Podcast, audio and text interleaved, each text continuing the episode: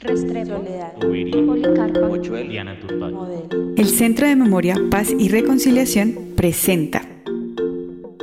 En Barrios con Memorias te contaremos cómo, a través de los movimientos sociales, resistencias, ideas y acciones colectivas producto de luchas comunes por la defensa de los derechos, se han venido construyendo territorios e identidades en nuestra ciudad.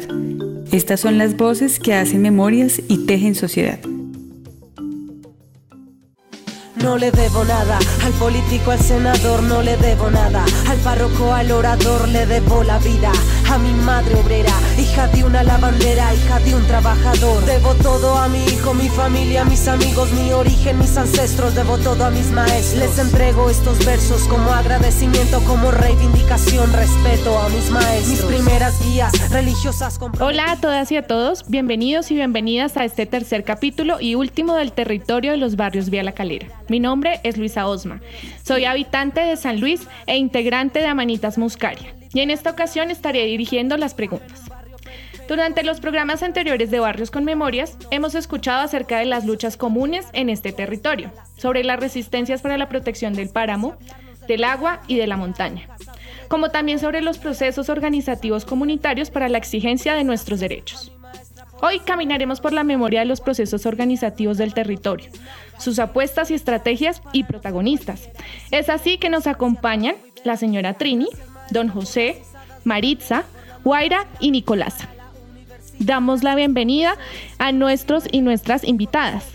Buenas tardes, yo soy María Trinidad Gutiérrez Santiago, habitante del barrio San Luis. Buenas tardes, mi nombre es José Antonio Camargo, soy habitante del barrio San Isidro. Muchas gracias. Mi nombre es Maritza Pinzón Ramírez. Eh, yo soy habitante del barrio San Isidro Alto. Buenas tardes a todas y todes. Yo soy Guaira y soy habitante del barrio San Isidro del sector Morací. Gracias. Hola, buenas tardes. Mi nombre es Nicolasa Díaz. Eh, llevo viviendo en esta montaña 22 años. Llegué buscando un sitio tranquilo, buscando un sitio semirural donde pudiera realizar diversas actividades y pues me enamoré y me quedé viviendo en esta montaña.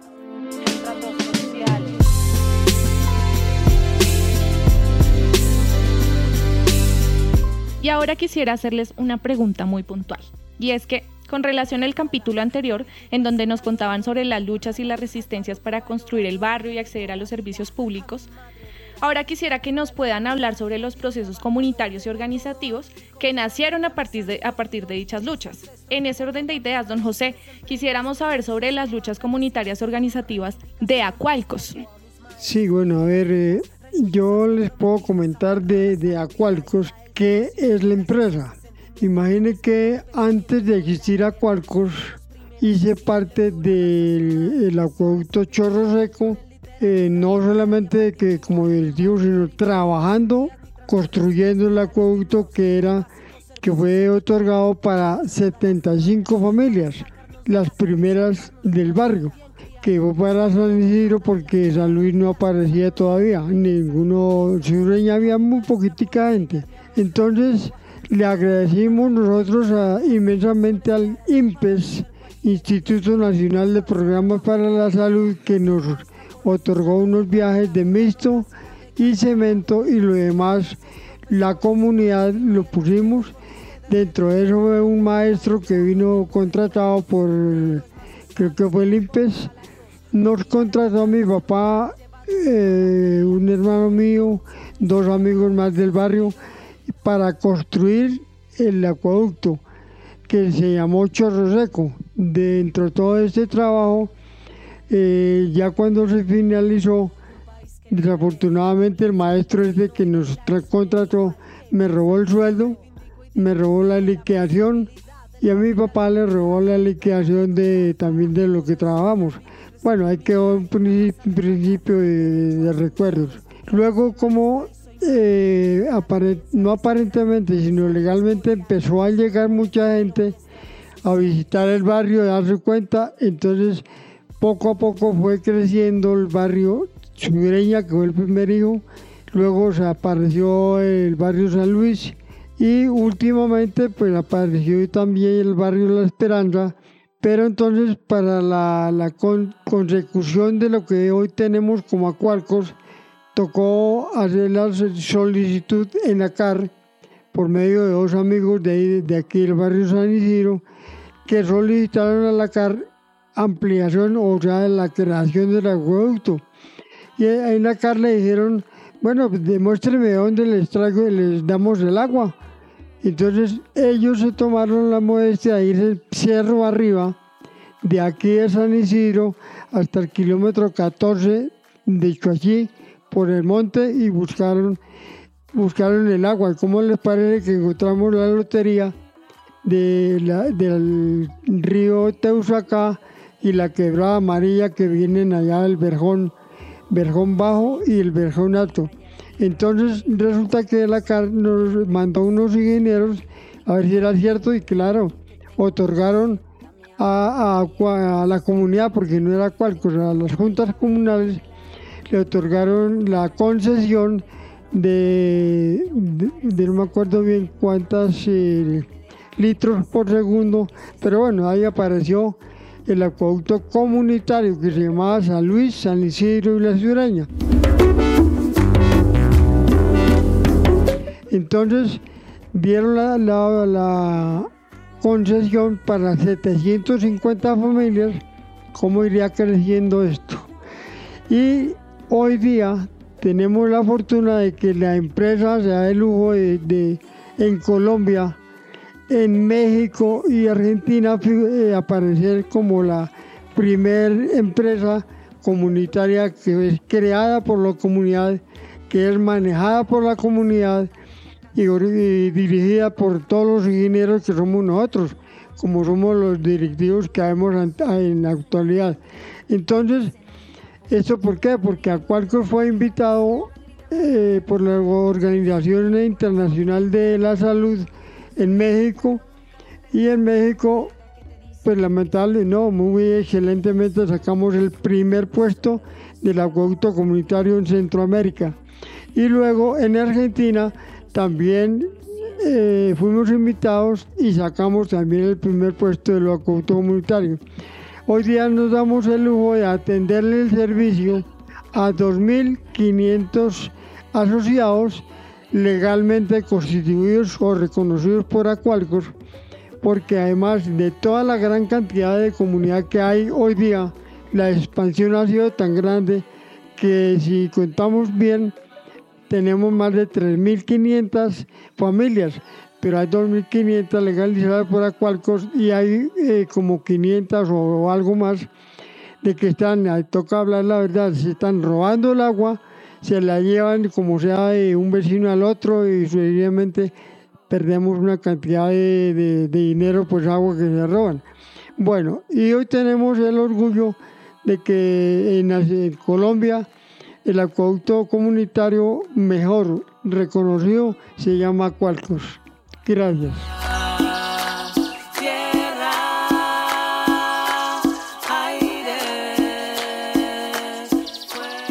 Muchas gracias a usted, don José. Era importante escuchar un poco la contextualización sobre la importancia de Acualcos en las luchas de nuestro territorio. Y ahora que quisiéramos darle la palabra también a Nicolasa, que también nos va a hablar un poco sobre esos procesos organizativos y comunitarios. Bueno, yo tengo que contar de mi historia que una de las cosas que yo empecé a, identificar hace 22 años en este barrio era la fuerza organizativa de esta comunidad, ¿no?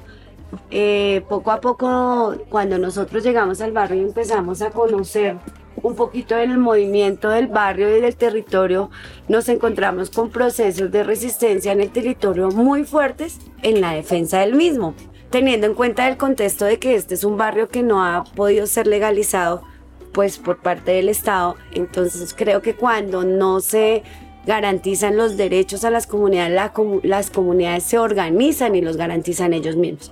Creo que San Luis es un barrio ejemplo de los procesos organizativos en todo Bogotá. Empezar por por nombrar el proceso del acueducto comunitario Acualcos, que ya tiene más o menos 42 años, creo, y que fue un proceso que aunque no, no viví y no participé, se hace parte de esa memoria organizativa que nos ha sostenido como barrio Entonces la gente que participó en ese proceso pues participó de una manera activa en la organización y en la defensa de su territorio y garantizando los derechos, en ese caso del agua. Creo que ese es el principal referente organizativo del barrio. He conocido otro tipo de procesos a nivel juvenil, a nivel barrial. Recuerdo mucho el proceso liderado por las mujeres del territorio que se llamaba San Isidro Territorio Sostenible y planteaba organizar a las a las comunidades en torno a procesos productivos. Recuerdo mucho procesos organizativos gestados desde otros sectores de la comunidad como el cura. Para mí fue muy impactante llegar a un barrio en los cerros orientales donde el cura tuviera un papel protagónico a nivel social y un, un papel eh, que iba más allá de lo sacramental y tuvimos la oportunidad de gestar en ese momento con el cura programas comunitarios como una réplica de la City Cápsula y montamos la Barrio Cápsula donde íbamos con los jóvenes entrevistando a la gente por el territorio. Tuvimos un proceso también muy fuerte con jalado pues de mano del padre que fue la casa de rehabilitación del barrio. Creo que que pues como muchos de los problemas que hay en toda la localidad de San Luis cuenta con un problema fuerte de consumo de sustancias psicoactivas, de de ollas y de dinámicas de consumo en todas las comunidades donde yo he estado, la gente pues ve eso como un problema, pero poco se organiza para abordar en un barrio ese problema. Es muy interesante recordar, por ejemplo, ese proceso organizativo donde el padre gesta una casa de acogida para los consumidores y renta la misma olla donde iban los consumidores, la transforma y empieza un proceso organizativo de talleres. Creo que también recuerdo con mucho cariño procesos que se han gestado en torno al cuidado y la defensa de la parte ambiental de nuestra montaña, como los procesos de recuperación de quebradas, como los procesos de jornadas de limpiezas de las quebradas también siento que, ah, o sea, creo que San Luis realmente es un referente de procesos organizativos. Y aunque parece salvaje, es más de dejar que me desangre y que se seque mi mar. Nuevamente muchas gracias a Nicolasa, a don José por tan gratas respuestas. Y ahora quisiéramos reconocer la importancia de los procesos organizativos formados en estos barrios. Entonces, ¿cuál ha sido la incidencia de las mujeres en la construcción y defensa del territorio? ¿Y cómo han fortalecido los procesos comunitarios y organizativos? Muchas gracias. Eh, me encanta esta pregunta porque anteriormente estábamos hablando de la historia del agua y cuando se habla de la historia del agua, articulada la historia de un barrio popular, también se habla de la historia de las mujeres, porque es desde eh, nuestro trasegar, desde nuestra cotidianidad, cómo nos vemos afectadas de manera distinta a, la, a cómo se afecta la vida de los hombres. Porque nosotras, dentro del el rol que tenemos en esta sociedad de cuidado, sin agua no podemos vivir sin agua no podemos desde ni preparar un tetero ni regar las matas de la huerta. Entonces yo pienso que buena parte de la lucha por el agua la hemos dado las mujeres. El hecho, por ejemplo, recuerdo mucho en la primera época que yo viví, aquí los, lavaderos comunitarios. La historia de los lavaderos comunitarios no era solamente el hecho de lavar la ropa, cuando no teníamos agua en nuestras casas, sino que ahí había un germen de socialización, un germen de encuentro, una charla, una juntanza en eso de ir a lavar la ropa. Y es ahí como surgen las primeras líderes, las primeras líderes que se articulan a varias organizaciones. Bueno, se articulan a las juntas de acción comunal y hay varias juntas de acción comunal que han tenido presidentas. Actualmente la Junta de San Isidro tiene presidenta y esto es bien importante, pero también se han articulado a otras organizaciones. Se han articulado, por ejemplo, las, las juntas de padres de familia, se llaman juntas de padres de familia en el colegio, pero realmente son madres. Son madres las que, las que siempre estamos pendientes de nuestros hijos en el desempeño escolar y eh, han sido líderes eh, de esas juntas también eh, varias, varias mujeres. articulándolo ya a un tiempo más reciente, eh, el liderazgo de las chicas jóvenes en las organizaciones juveniles ha sido definitivo. Y más recientemente aún la lucha por nuestros derechos que nos ha hecho articularnos. Y lo digo pues en organizaciones que he estado como fue Mujeres en Movimiento que fue una organización que se hizo a partir de las mamás de los chicos y chicas que pertenecían a Huascaque y posteriormente pues tengo el honor de pertenecer a Manitas Muscarias.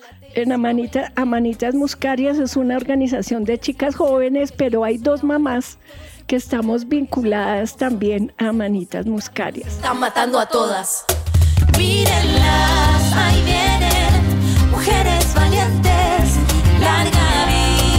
ella. Entonces aquí lo que, lo que hemos visto es una historia de juntanza, una historia de lucha, una historia de aporte a la organización.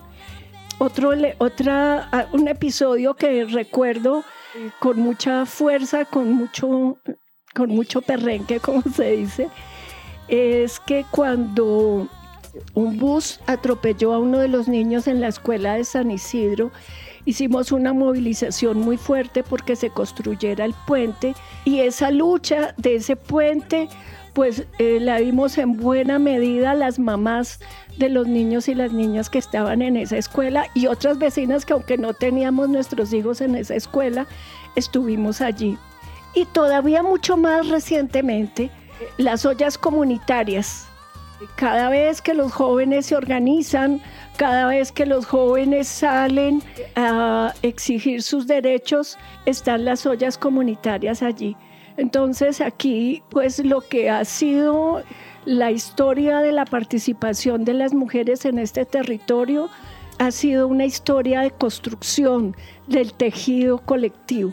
Y el papel que hemos tenido en la construcción del tejido colectivo, del tejido comunitario, ha sido y sigue siendo muy importante.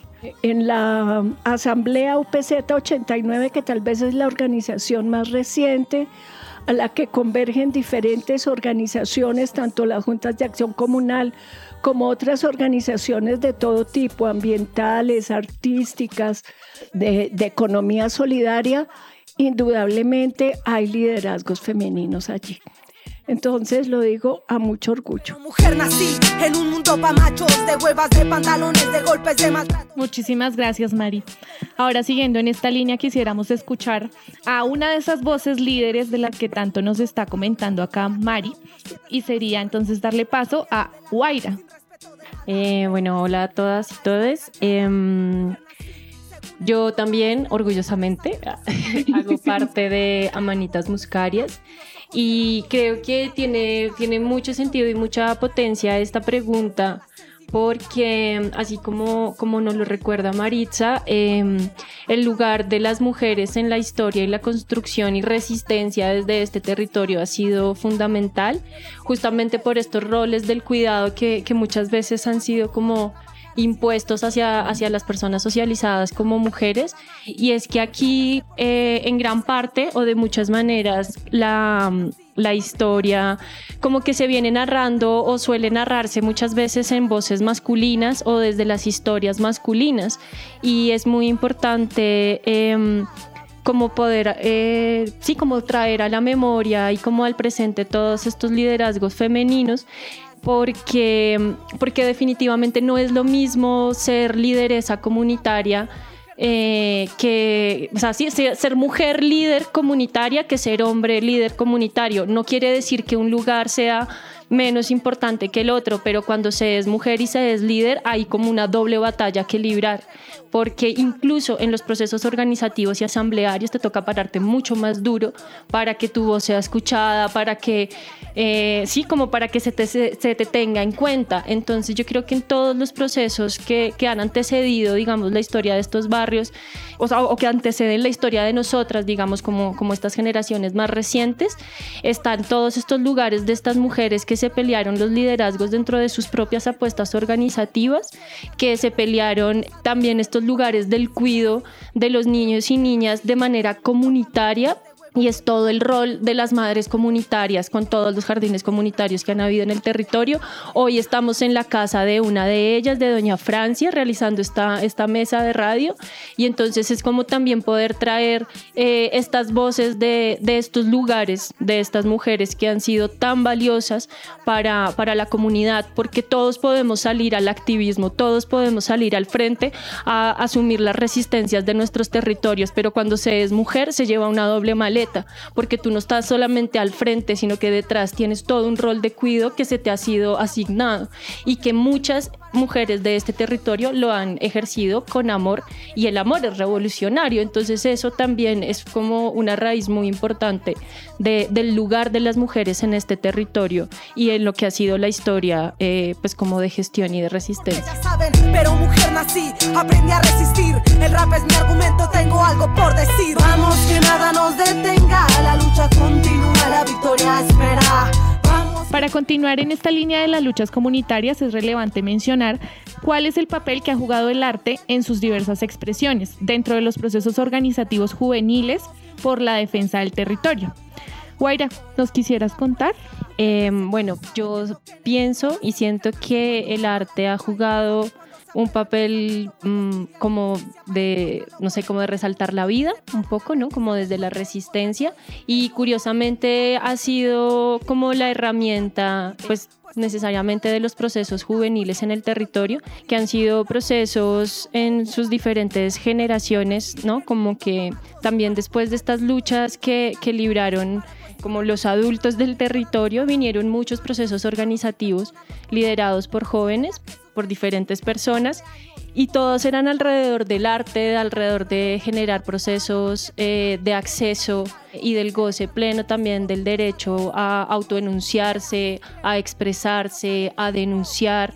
Y desde ahí pues como que los diferentes procesos, cada uno con sus propias características, fueron impulsando y promoviendo como todo tipo de iniciativas. Entonces, han habido procesos organizativos que empezaron la mayoría desde propuestas de educación popular, paradas desde las artes y desde las artes como un lugar de lucha, de reivindicación, como un lugar de esto que decía de la enunciación, porque también al ser personas que hemos estado y que hemos crecido en barrios populares hay todo un tipo de narrativas que se construye sobre nosotras y nosotros y nosotres, ¿no?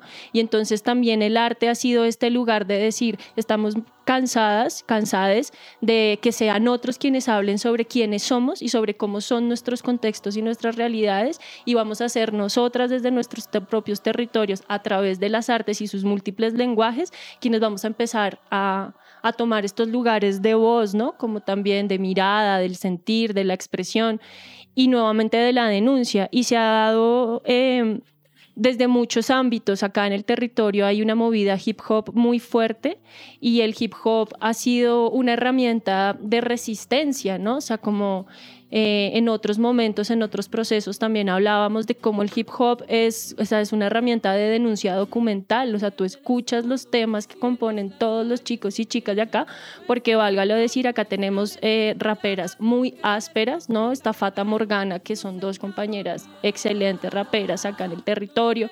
En el primer podcast que pudimos escuchar tuvimos algunos temas de la narco, o sea, como que acá hay una movida cultural muy fuerte y artística y justamente ha sido desde eso, desde el decir en los sectores populares y en los barrios populares no, no, o como que no, no somos estas etiquetas que están poniendo o que suelen poner sobre nuestros jóvenes, sino que somos muchas más cosas. Entonces estamos cansadas de que otros narren quiénes somos y vamos a empezar a crear nuestras propias narrativas y nuestros propios como lugares de lucha y de expresión.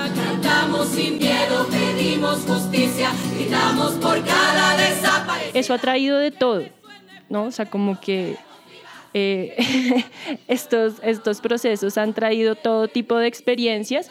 Siento y siento que además como retomando un poco la línea de estas preguntas que estamos como abordando en este momento y es que el enfoque y la perspectiva de género viene siendo una urgencia en el territorio. Entonces, procesos que vienen desde las artes, como los procesos de las amanitas y de otros compañeros y compañeras también, es urgente que no solamente se, se siga como promoviendo el espacio cultural, sin una mirada crítica y de autocrítica, entonces también es cómo ponemos cada vez las artes como herramientas de lucha y de resistencia.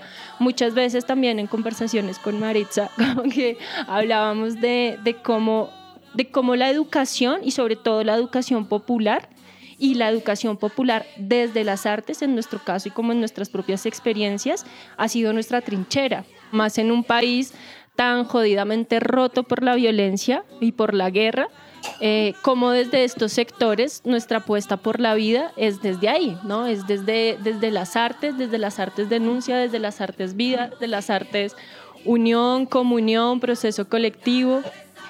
Nuestra apuesta por la vida ha estado desde las artes y, y creo que es muy importante decir allí que realmente cuando en este territorio las organizaciones juveniles em, se han planteado desde diferentes tipos de organizaciones. Hay unas que tienen más renombre que otras, no necesariamente son más éticas por ello, pero, pero sí, las, todo el tipo de organizaciones que han habido y que siguen surgiendo cada vez más cuando decimos, hemos dicho en muchos momentos, cuando estas nuevas generaciones lo están diciendo, que nos jugamos la vida por los territorios, es, o sea, es una consigna real, ¿no? Es como es una consigna de mucho peso, porque es justamente, y que es lo maravilloso de la educación popular y de los procesos populares, y es que la fuerza viene desde, desde pues como desde adentro, no sé, ¿no? Es como, es como una cosa que viene muy cargada de potencia y que ha sido a través de las artes donde ha tomado forma, movimiento, color, eh, rima, ¿no? O sea, como todo lo que se viene gestando. Y yo siento que este territorio, en toda su expansión, ¿no? en, toda, en toda su inmensidad, es un territorio potentemente fuerte desde las artes. Y esas artes siempre han estado abanderadas por los movimientos juveniles y no es gratuito. ¿No? No es gratuito que sean las, los y les jóvenes quienes tomen estas banderas por medio de las artes para decir acá estamos y tenemos derecho a estar. Te culpo de múltiples batallas con espada, por ser la madre en la Odisea y la Iliada. Esto que siempre también en muchos procesos hemos debatido y es como puede que nuestros barrios no estén legalizados, lo cual no quiere no nos hace menos legítimos, ¿no? Nosotros estamos acá y nuestro derecho es estar acá y seguimos defendiendo el territorio desde las formas en las que estamos y trabajamos por él. Muchas gracias. Ahora, ya que Guaira nos habla sobre esas pláticas que tiene con Mari, quisiéramos escuchar algo sobre esas pláticas en voz de Mari, por favor. A ver, el arte tiene un poder muy grande y es poder construir confianza en la propia capacidad de logro. Es decir, el arte es a la vez afirmación y resistencia. Cuando se da en estos procesos eh, de educación popular por el arte, lo que se llama educación por el arte. Esa eh, eso lleva a un elemento muy importante y es que cuando se construye confianza en la capacidad de logro, pero no individualista y en competencia individualista, sino en colectivo, crea fuerza y a la vez que crea fuerza, crea conciencia y además llama, hace un llamado. Eh, el eh, Paloma ha dicho algo muy importante eh, y es construir las propias imágenes de representación. No vernos en una tergiversación del joven del sector popular como un programa que hubo en televisión que se llamaba Pandillas, Guerra y Paz, que se filmó aquí, pero que la imagen de joven del sector popular era horrible, sino que es construir las propias imágenes con las que los jóvenes, las jóvenes y los jóvenes quieren ser reconocidos. Entonces pienso yo que eh, tal vez desde una lógica un poco adultocéntrica, el que los jóvenes y las jóvenes y los jóvenes se, se vinculen a estos procesos de estas organizaciones artísticas los construyen como sujetos políticos desde otro sentido y es porque están construyendo un poder desde lo simbólico y ese poder desde lo simbólico nadie se los puede quitar. Yo, pues después de lo que dijo Paloma, tendría pocas cosas que agregar y creo que las acabo de comentar y de compartir. Muchas gracias por sus palabras tan sentidas y efectivamente vemos que el arte aporta la construcción de paz.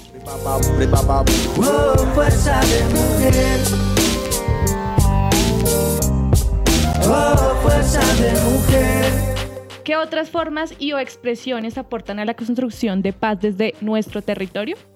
Le doy el paso a Nicolás. Tenemos una concepción de que la paz es algo integral. Entonces tenemos paz porque tenemos alimento, tenemos paz porque tenemos cuidado, tenemos paz porque tenemos afecto. Aportamos a la paz del territorio porque hay 47 niños que sus padres saben y están tranquilos que están acá. Esta paz que nos han vendido tan etérea de los grupos armados y de un contexto tan elevado a nivel político no se puede desdoblar si el discurso no se vive en la cotidianidad de tus relaciones con el otro.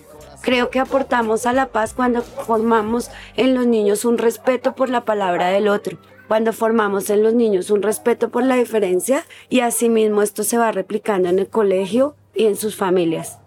Y ahora queremos escuchar a Guaira. Una forma importante puede ser un poco redundante con lo que venimos hablando, pero justamente eh, considero que es la juntanza. ¿no? los espacios de juntanza son vitales para, para, pues para la construcción de paz, ¿no? Y además una paz que necesariamente tenga un enfoque y perspectiva de género. Entonces siento que muchas de las, de las iniciativas actuales que se están moviendo en el territorio aportan y van hacia una construcción de paz em, que sea, no sé, como integral, estructural, donde justamente, inclusive dentro de los procesos organizativos y dentro de las luchas comunitarias, se comience a poner sobre la mesa el tema de las violencias basadas en género, porque es urgente. Inclusive dentro de nuestra propia comunidad, nosotras como amanitas hemos sido señaladas de venir a, dividir las luchas por hablar de, violencia de género. Y creo que también es una oportunidad para poco a poco, porque sabemos que tiene que ser un proceso complejo y de largo aliento, como ir pudiendo transformar esos imaginarios. Y es que no, no estamos dividiendo las luchas, es que no hay una lucha real, sino parte de una lucha que también implique eh, como una justicia social y estructural frente a las violencias basadas en género. Entonces siento que los espacios de juntanza son una de las formas que, que aportan a la construcción de paz e inclusive también apelando como a estos lugares de memoria muchos de los procesos de, por ejemplo, de la construcción de la escuela de San Isidro, eh, cuando comunitariamente consiguieron los lotes, eran las mujeres en estos espacios de juntanza quienes construían y movían los bazares, quienes levantaban las ollas para hacer todo el proceso de resistencia antes de que el Ministerio de Educación le robara a esta comunidad la escuela que la comunidad había construido con sus propios recursos.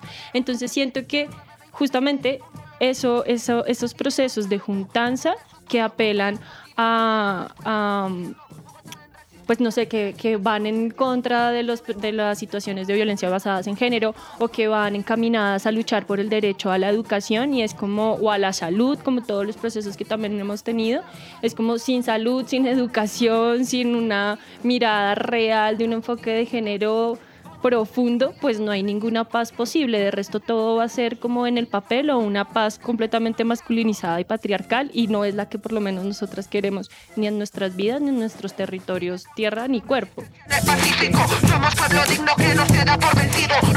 Entonces siento que estos espacios de juntanza son herramientas para la construcción de paz. Siento que, y nuevamente, este lugar de las mujeres y me parece muy potente, no quiere decir que no haya hombres en esto, porque también, ojo, ¿no? Es como, ah, entonces ahora todas las mujeres, no, pero es que empecemos a hablar de las cosas como han sido, ¿no? También en la historia y cómo se vienen moviendo.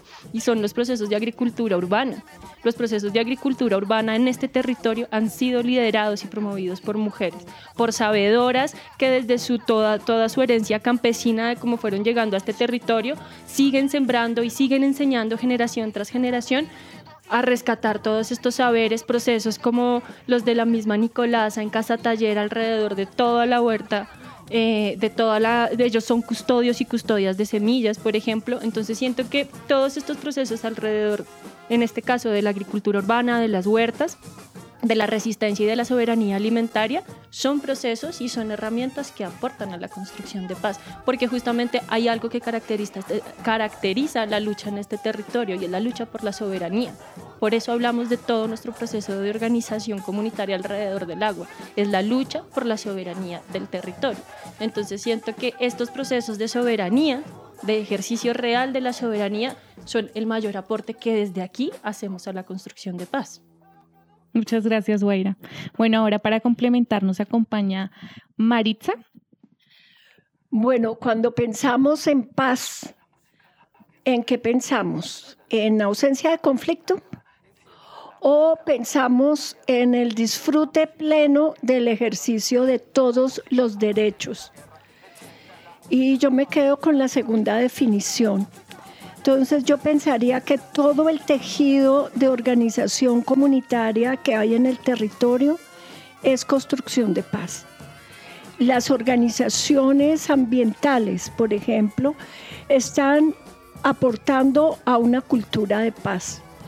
Las organizaciones como Amanitas, que están luchando por el reconocimiento de los derechos en la práctica, esto, lo de los derechos no es solamente discurso, tiene que ser práctica y si no, no existe. También es construcción de paz. Que eh, las madres comunitarias que han sido importantísimas, y de hecho estamos en la casa de una madre comunitaria, el aporte que las madres comunitarias han hecho a la construcción de tejido comunitario es muy grande y muy importante porque gracias a estos jardines las madres de muchos niños pueden salir a trabajar y dejar sus hijos en buenas manos. Pero no es solamente eso, sino todo lo que se da alrededor de un jardín infantil que tiene que ver con el respeto por la infancia. Y no puede haber paz sin respeto por la infancia. Y pues ya Paloma lo ha dicho muy claro, todo lo que tiene que ver con los saberes ancestrales de agricultura, que se expresan en una tradición de huertas familiares, en una tradición de, huertas que eh, cuando llegó la pandemia, gracias a eso pudimos sobrevivir en muchas situaciones porque había comida y quien no tenía comida se le daba comida y mucho de lo que se de lo que se tejió alrededor de esa solidaridad es construcción de paz. Y cuando se lucha por los derechos, se está construyendo paz. Construida esta ciudad, más quien quiera su destino cambiar, habrá que luchar, Estamos en vísperas de eh, la reunión mensual que hacemos en la Asamblea Popular UPZ 82, 89, que quedó eh, después de lo del paro nacional el año pasado y que hizo que hubiera esta juntanza de la que Paloma ha hablado y ha sido juntanza entre organizaciones de distinta índole y de distinta función. Entonces yo pienso que todo este tejido es construcción de paz y es la lucha por nuestros derechos, la lucha por ser legalizados. Eh, no quiere decir que seamos ilegales, pero no hemos sido reconocidos como pertenecientes a la ciudad. Es la lucha por nuestro derecho a la ciudad, es todo eso es construcción de paz. Muchas gracias, Mari. Yo quiero mencionar que la paña y el reconocimiento de las problemáticas propias del territorio están generando ruido y ese es el primer paso para caminar hacia la paz. Así que las y los invito a seguir tejiendo territorio de paz.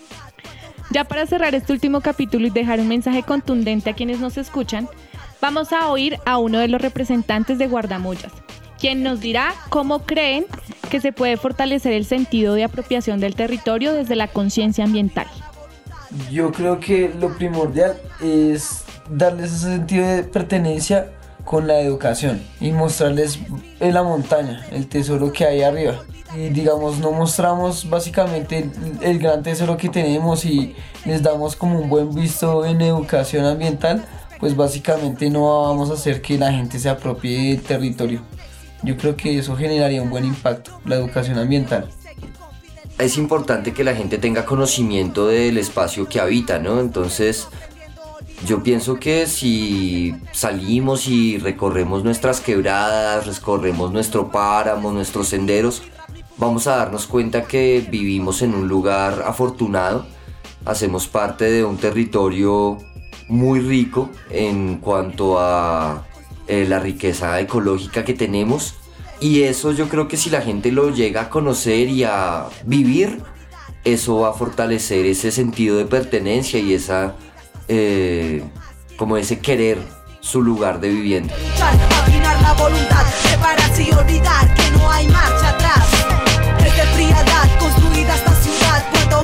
Con estos poderosos, cálidos y sentidos mensajes y reflexiones, nos despedimos de esta serie de los barrios Vía La Calera. No sin antes agradecer a quienes hicieron parte de estas memorias sonoras, para podernos adentrar en las luchas y resistencias de las organizaciones que han nacido en este territorio y de la importancia ambiental que este tiene para toda la comunidad de Bogotá.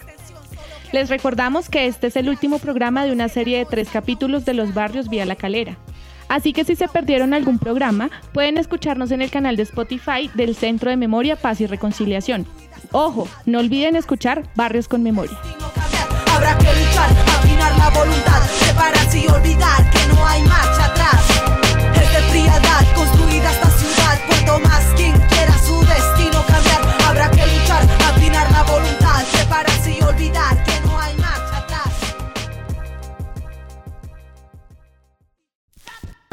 Perseverancia, Palermo, El Amparo, Santa Lucía, Quirigua, Galán, Chicó, Candelaria.